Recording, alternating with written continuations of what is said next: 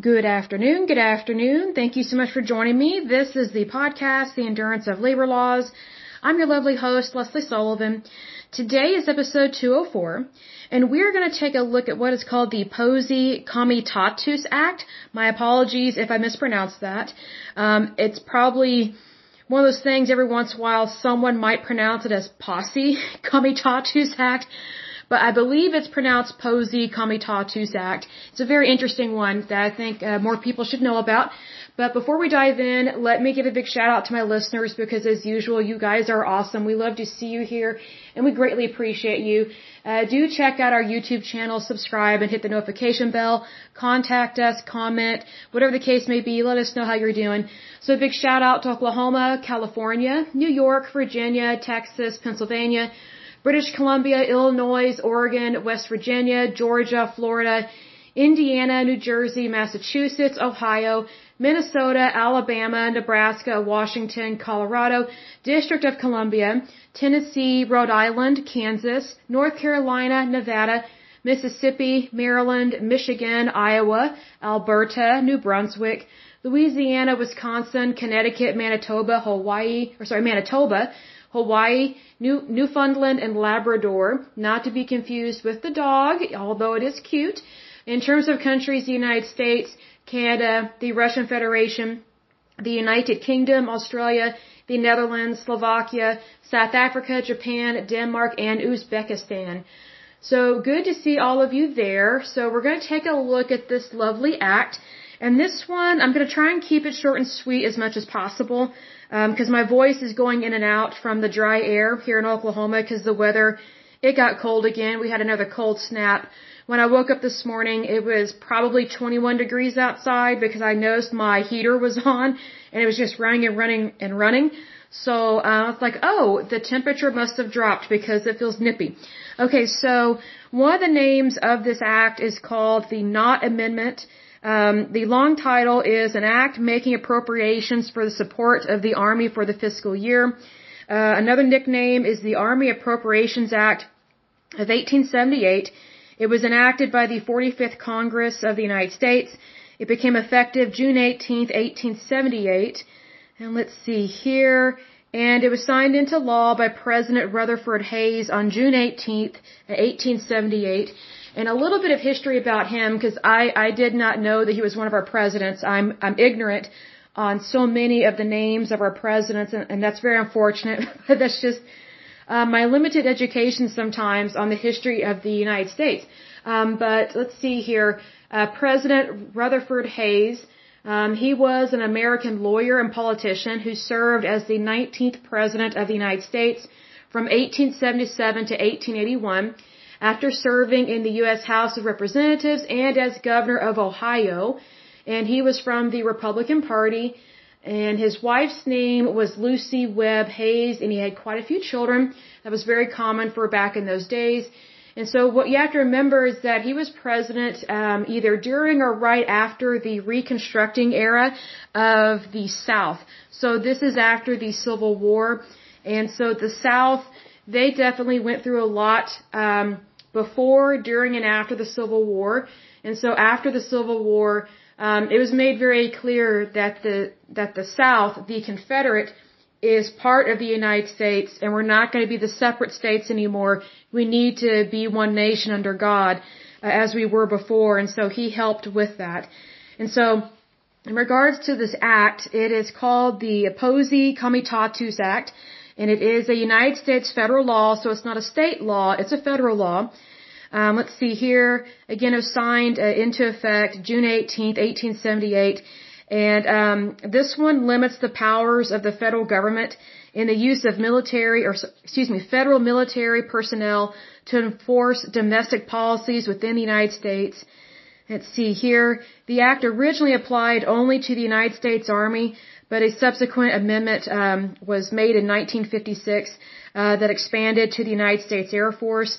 And then in 1921, or not 1921, excuse me, in 2021, the National Defense Authorization Act uh, for the fiscal year of 2022 further expanded um, this act to cover the United States Navy, Marine Corps, and Space Force. Um, the act does not prevent the Army National Guard or the Air National Guard under state authority from acting in a law enforcement capacity within its home state or in a adjacent state if invited by that state's governor. The United States Coast Guard uh, under the Department of Homeland Security is not covered by the act either, primarily because although it is an armed service, it also has maritime law enforcement uh, mission. So um, this is one of those things where this is actually a really good act because it is where the federal government is limiting itself. And, you know, we really do need a federal government that limits itself as opposed to just running amok with our money and our military. And so this is what, um, Congress or the, the Senate and the House of Representatives and the President, um, were trying to do. They're trying to limit the powers of the federal government because they, they didn't, how to describe this, they did not want the South to continue to be punished post Civil War because there were some problems in the South um, with racism, um, with riots and things of that nature. So you had several conflicts that continued to happen for a while in the South um, after the Civil War. Um, one thing that occurred was the South was greatly punished um, for the Civil War, and so there are people that live there. You know, I'm not talking about necessarily African Americans. I'm talking about the uh, whites that live there. Um, they were punished tremendously um, during and after the Civil War, and so there were some people that were very horrible uh, to Southerners, especially from up north. And it's like they were continuously being punished for this war that had ended, and we were they were trying to bring the nation back together.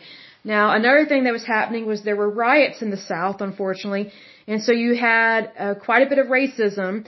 And so you had whites not being very nice to blacks. And what you have to remember is that the South back then was predominantly Democrat. And so also the Ku Klux Klan uh, was founded by Democrats. Um, basically white racist Democrats. So whenever people think about racism in regards to whites, a lot of that white supremacy and racism against blacks comes from the Democratic Party because that's where it originated. It was not from Republican whites because you have to remember that at this time, Republican whites, um, white people, um, and I don't like using that word, whites, but it is what it is. Um, they were predominantly up in the northern part of the United States because, you know, for the Civil War, it was the North against the South, and so for the most part, the northern states were Republican, the southern states were Democrat, and that's another reason why um, it led to a civil war. And so another thing you need to remember is that, you know, when the South lost, they didn't just lose a war, they lost their way of life. And so they're having to start over, just brand new, but with a whole lot less and with a whole lot more discrimination put upon them. So it's one of those things that this act is still in effect today, but in a different way because it has been expanded and amended and for the right reasons. Because sometimes the federal government should get involved in things and other times it should not. So another part of this act is that it limits the president of the United States from using the military as like a militia against the citizens of the United States. So that's another reason why this, excuse me, sorry, my throat is really dry. I apologize. That's another reason why this act is very important because it does everything it can to protect the American people from any type of fascism or Marxism or, or any type of communism. Because I think what people forget is that, you know, fascism, Marxism, and communism was not foreign during this time. It's just, you know, it may not have been common, but it was there. And so a lot of these laws and acts that are passed, especially in federal law, especially back during these days, 1800s and back, it was more to preserve the integrity of the United States and the future of the, of the United States and to limit federal government. Because the last thing that our country wanted, especially back then, was to continue to, um, punish the South even though they lost the Civil War. Like when someone loses a war, it's bad enough as it is, and they had every, you know, they they should have lost, and they did lose for a reason, right? Because um, you know they were fighting over slavery. Like the South still wanted slavery, the North did not. And so here's the thing: the South, their economy was built on slavery. That's just how it is. That's how it was. And the North was like, you know, we are ending slavery and slaves are coming up to the North so they can be free because we acknowledge that all men are free and all men are equal. Well, you had some very racist Democrats in the South during this time that they wanted to hold on to their way of life. I mean, who doesn't, even if they're completely wrong?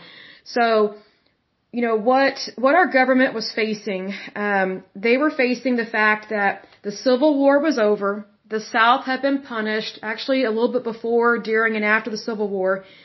And so now their representatives and their elected officials are coming to Washington like they're supposed to, to, to represent their constituents. And so, um, they were having a problem um, with the South somewhat still wanting to operate in the way that they were operating, but the North and the federal government, or I should say, some elected officials, did not want the South to be continued to punish, to be punished, and so that's why they did not want the military to just have free reign, basically over the South, because that's what was going on technically. So, a little bit of backstory: when the Civil War was over, and the South lost, um, the federal government, um, our, our, our, our military, specifically the army, um, they there were different, I would say Members of the military, specifically within the army, uh, different units were stationed throughout the, the South, you know, after the Civil War, to help the South have reconstruction. So, and the reason why they did that was because they were trying to bring the Confederate States back into the Union. They wanted to bring them back into the United States. We do not want separate states. So the military was stationed there, the, the the army, excuse me, the army was stationed there in the South to help with the Reconstruction era of the South, but also they wanted to make sure that the United States military, specifically the army at this time, that they didn't just stay there and bother and intimidate um, the Southerners. And so that's one reason why they had that.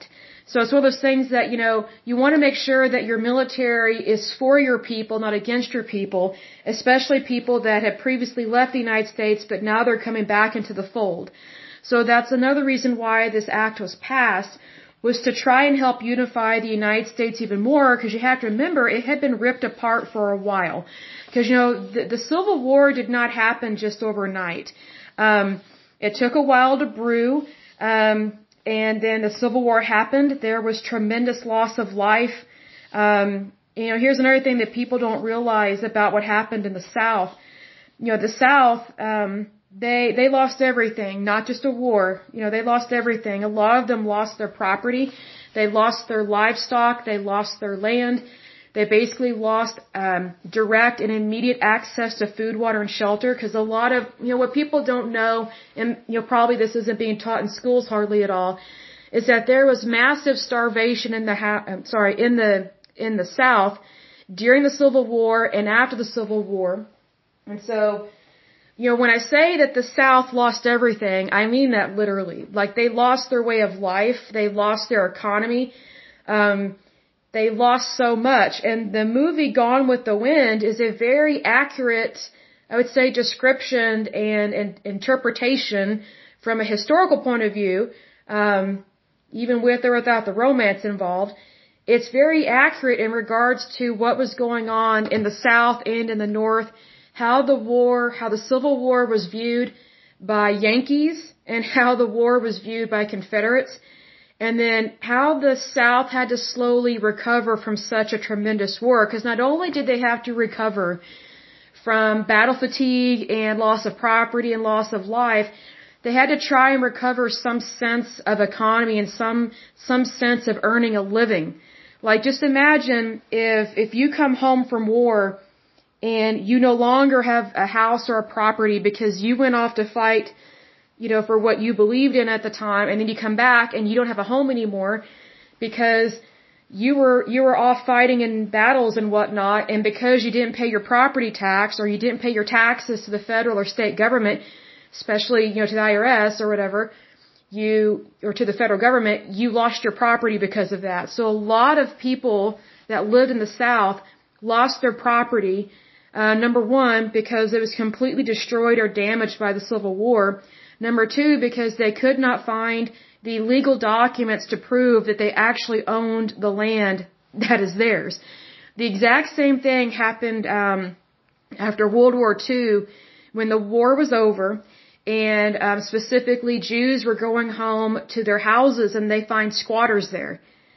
And then so many Jews lost their homes and their businesses to people that did not even own them or buy them. They just squatted on them and took them over and because a lot of Jewish people no longer had access to their legal documents, hardly any of them got their property back, hardly any, any of them got their places of business back, hardly any of them uh, got their bank account or their monies back. Like just imagine how stressful and how horrible that is and how that would be. So that is exactly what happened to the South. So this is one reason why um, it was a bipartisan bill actually um, it was presented by a Democrat and a Republican.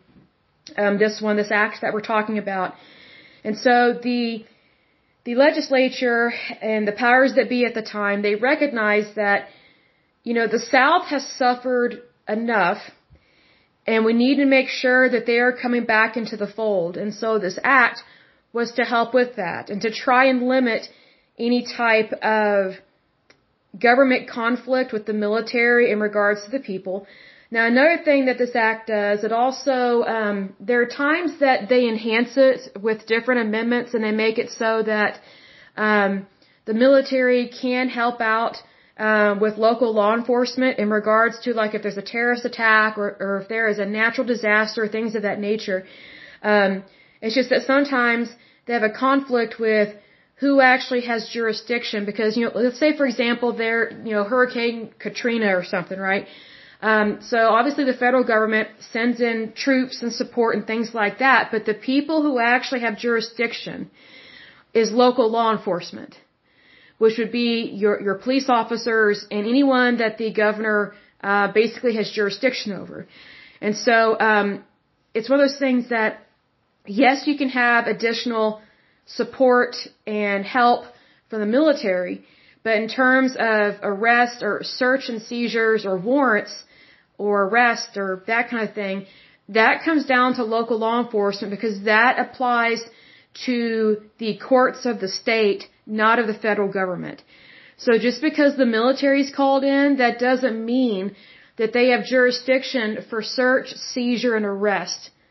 So that's one reason why acts like this are very important because it limits federal government, especially the military, and what they can do in their military sense because I, I you know the last thing you want is you the last thing you want is having the military and the local police intimidating everyday average people, right? Like how horrible would it be to have the police search, seize, and arrest you, but then also the military comes in and does the exact same thing. So it's one of those things, you can't have dual jurisdiction like that. So, you know, with this act, it basically says, you know, you can have the military come in and help, and, and in particularly with this act, it, it applied to the army because the other branches of the military were not added or included until several, you know, several decades later or whatever. But it's one of those things that Yes, you can have the military come in and just be that extra support to local law enforcement, but whenever the military is called in to help with local law enforcement issues, they do not have jurisdiction for search, seizures, and or arrest. That is strictly within the jurisdiction of local law enforcement because it, it originates from the state. And the reason why that is, is because it depends on the type of crime that is committed if a crime has been committed. So, you know, there's a difference between going to the state penitentiary and the federal pen, right? Well, the difference is the type of crime that was committed, and then you have different judges, whether state judges or federal judges, that, that determine your sentence. Not whether or not you're guilty or innocent. Typically that's by a jury unless you opt for a judge to decide, you know, whether or not you're guilty or innocent, uh, innocent or whatever, or whatever the case may be. Um, but it comes down to what is the jurisdiction because you do not want dual jurisdiction. Like you don't want to have to deal with the military and local police at the same time because then it's like, okay, who actually has authorization to do a search, seizures, and warrants? You know what I mean? Like you have to be careful about these things. So this is why it's very important to limit federal government because you know, whenever I see that federal government is being limited, that tells me that's actually really smart. Because whenever I see federal government that is not limited, it's, typi- it's typically getting too big for its britches and it's just running amuck and it's not being very kind to citizens and it's harassing them and it's overtaxing them. So I prefer a limited government for sure, a limited federal government and state government, but especially federal government because you know, if you don't limit your federal government, you run the risk of things going really bad really quick in regards to communism, fascism, and socialism.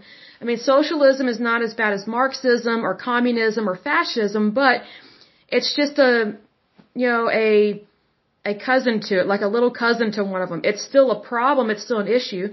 Like if you look at some of the things that go on in Great Britain and also Canada, they have socialism and it, it, it's like the socialists just are completely oblivious to the suffering of their people. Like they're so obsessed with political agendas that they're not taking into consideration that people are having a hard time um, just with everyday living, unfortunately. And I I don't like to see that, but that is but that is exactly what is happening in these socialistic um, countries. And you would think they they wouldn't want bad things for their people, but sometimes people are so obsessed um, with power that they don't care how bad it gets for their own people. So that's why it's important to limit your federal government. And that is exactly what this act did. Um, I will close out this podcast with uh, recommending some videos for you because I think that's important to, to look at different things. So um, there's a really good video by Charles Capps. It's called The Cure for Doubt and Unbelief. It is really good. Like if you are on the fence about faith and, and belief and or maybe you've gone through a lot in your life, you need to watch that video. It's on YouTube. It's like from the 70s or 80s, just looking at the, the hairstyles and um, the suit styles, but it's still very relevant because God's word is timeless. And I think that, you know, regardless of what we go through in our life, God is good and true. And to me, that's very refreshing. And I think more people, more people need hope now more than ever. And I really, I really like what Kenneth Copeland says. Um, he, he said that tough times don't last, but tough people do. And I think we need to hold on to that, especially when things get tough in our economy and within our country. But just know that it's not over till God says it's over. And even then, He makes exceptions to the rule all the time because He loves His people. Another thing I would take a look at is from um, the Capps ministry, C-A-P-P-S, Charles Capps ministry.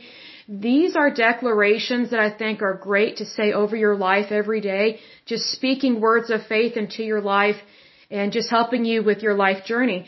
So I love these declarations. It's called uh, God's prescription and it says repeat these confessions three times a day. No harmful side effects. I think that's wonderful. And these are just wonderful confessions about your life and about your body and things of that nature. And I think it's wonderful because, you know, what we speak especially about ourselves and our situations, typically comes to pass. So I'll read one of these confessions for you because it's really good. It's one of my favorites.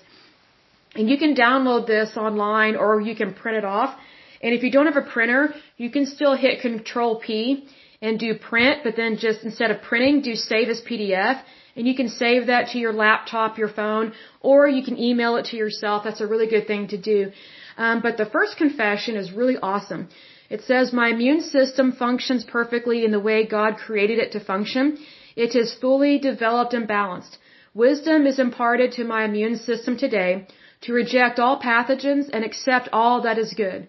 And that is from Amos 5, 14 and 15 and Deuteronomy 30, 15 and 19. Deuteronomy is a really good book. Check that one out in the Holy Bible because God's Word is timeless and it is always true. The next declaration is I am, I am immune to sickness and disease. I recognize and accept that which is good. I am able to stand in the presence of sickness and infirmity without fear or sense of inferiority. God fights my battles for me as I rest in safety, for he is my fortress. No evil will come upon me, nor any plague near my dwelling. And that is from Psalm 91, verse 10. Do check out Psalm 91. It is a great psalm. It's, it's awesome. You need to have that one like on your mirror in your bathroom. It's good. Um, this next one's really good too. It says, I am the body of Christ and Satan hath no power over me for I overcome evil with good. And that's from 1 Corinthians 12:27 and Romans 12:21.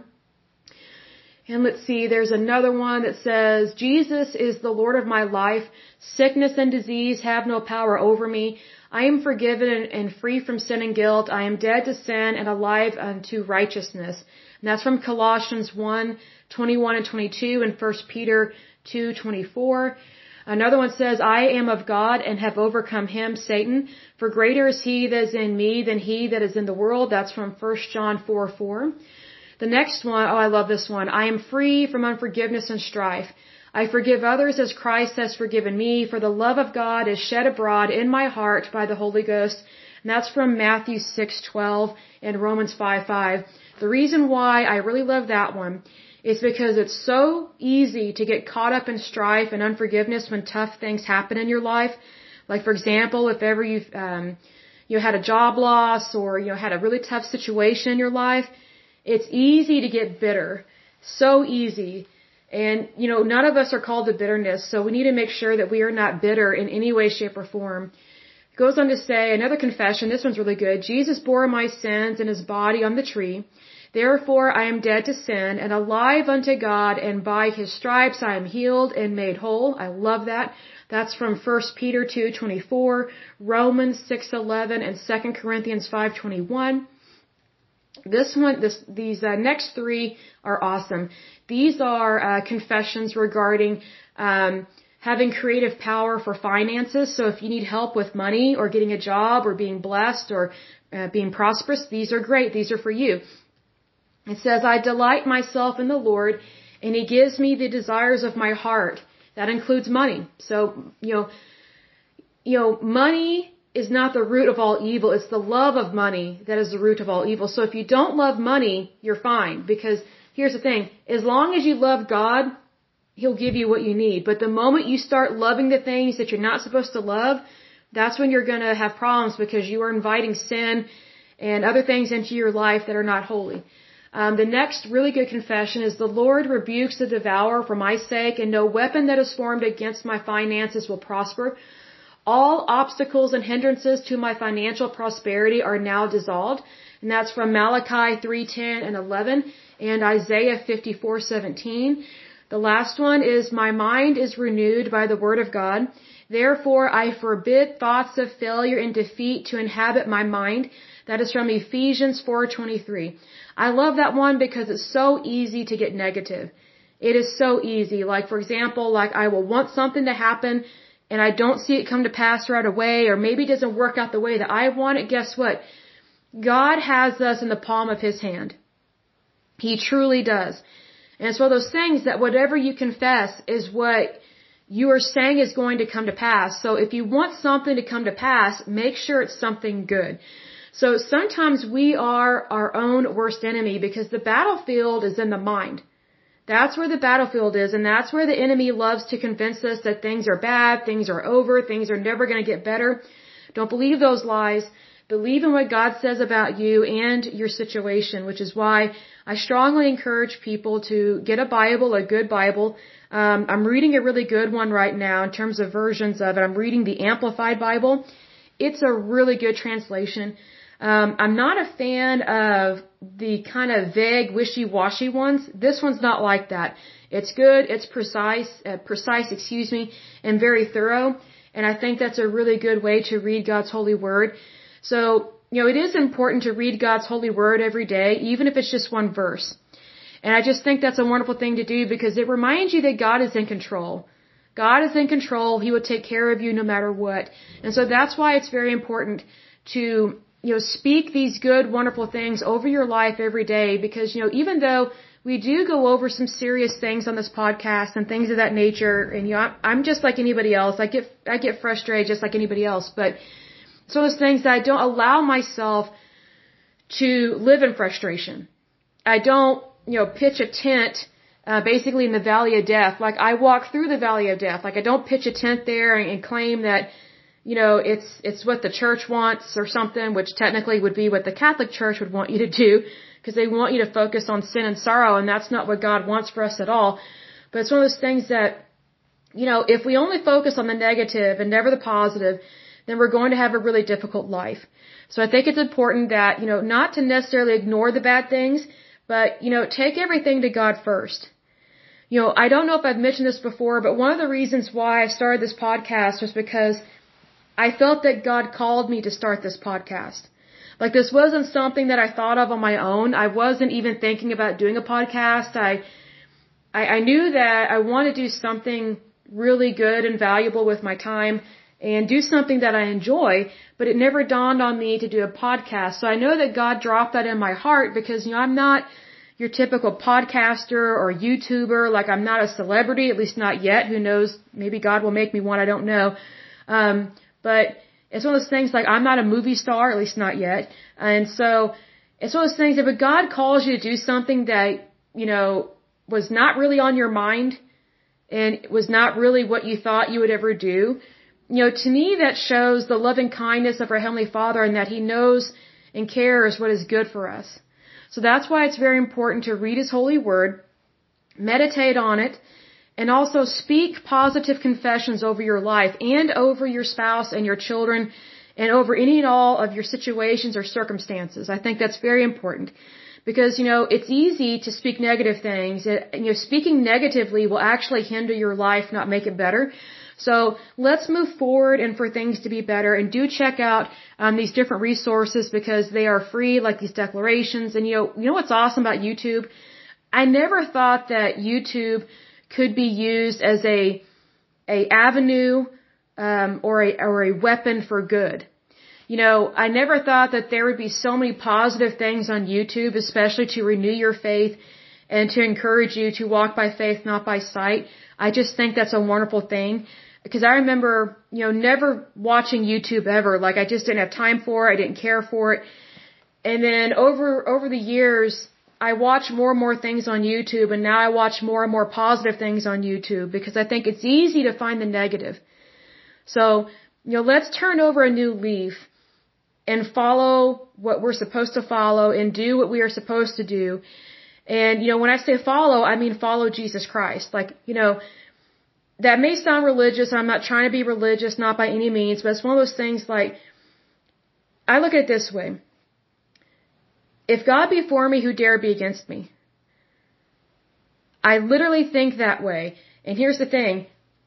God has to be first in order for our life to be blessed. Because if you think you're going to be blessed by living some other kind of funky lifestyle that's not holy, you're in for a rude awakening on that.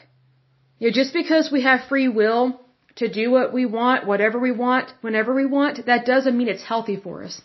So one thing I do tell people is I tell them, hey, you know, we need to pray about this first. And it always shocks people, especially if they're not really into prayer or maybe they don't pray publicly. And I don't mean like make a scene or anything. I just mean like, you know, like before I start a business meeting, you know, I typically say, hey, can we pray first? Because that tells me, you know, what are they comfortable with? And, you know, that tells me their level of faith. Like I love it when someone, when someone says, hey, let's, you know, can we pray first about this? And then also you learn a lot about how they pray. Do they believe in the goodness of God or, or are they just lifting up these wimpy, whiny, negative prayers like, oh Lord, if it be your will? Guess what? It is God's will for things to be good for you. So stop doubting. You know, the word if, I wish was banned in the English language because it creates doubt. It doesn't help people have faith and integrity. In, in fact, it discourages people. So, you know, we need to stop doubting and we need to start believing. So, FYI, please be aware of those things. Do check out those resources. They're free and the YouTube channel. Um, I think they will bless you all the days of your life. But I will go ahead and end this podcast. As usual, um, I pray that you're happy, healthy, and whole, that you have a wonderful day and a wonderful week. Thank you so much. God bless and bye bye.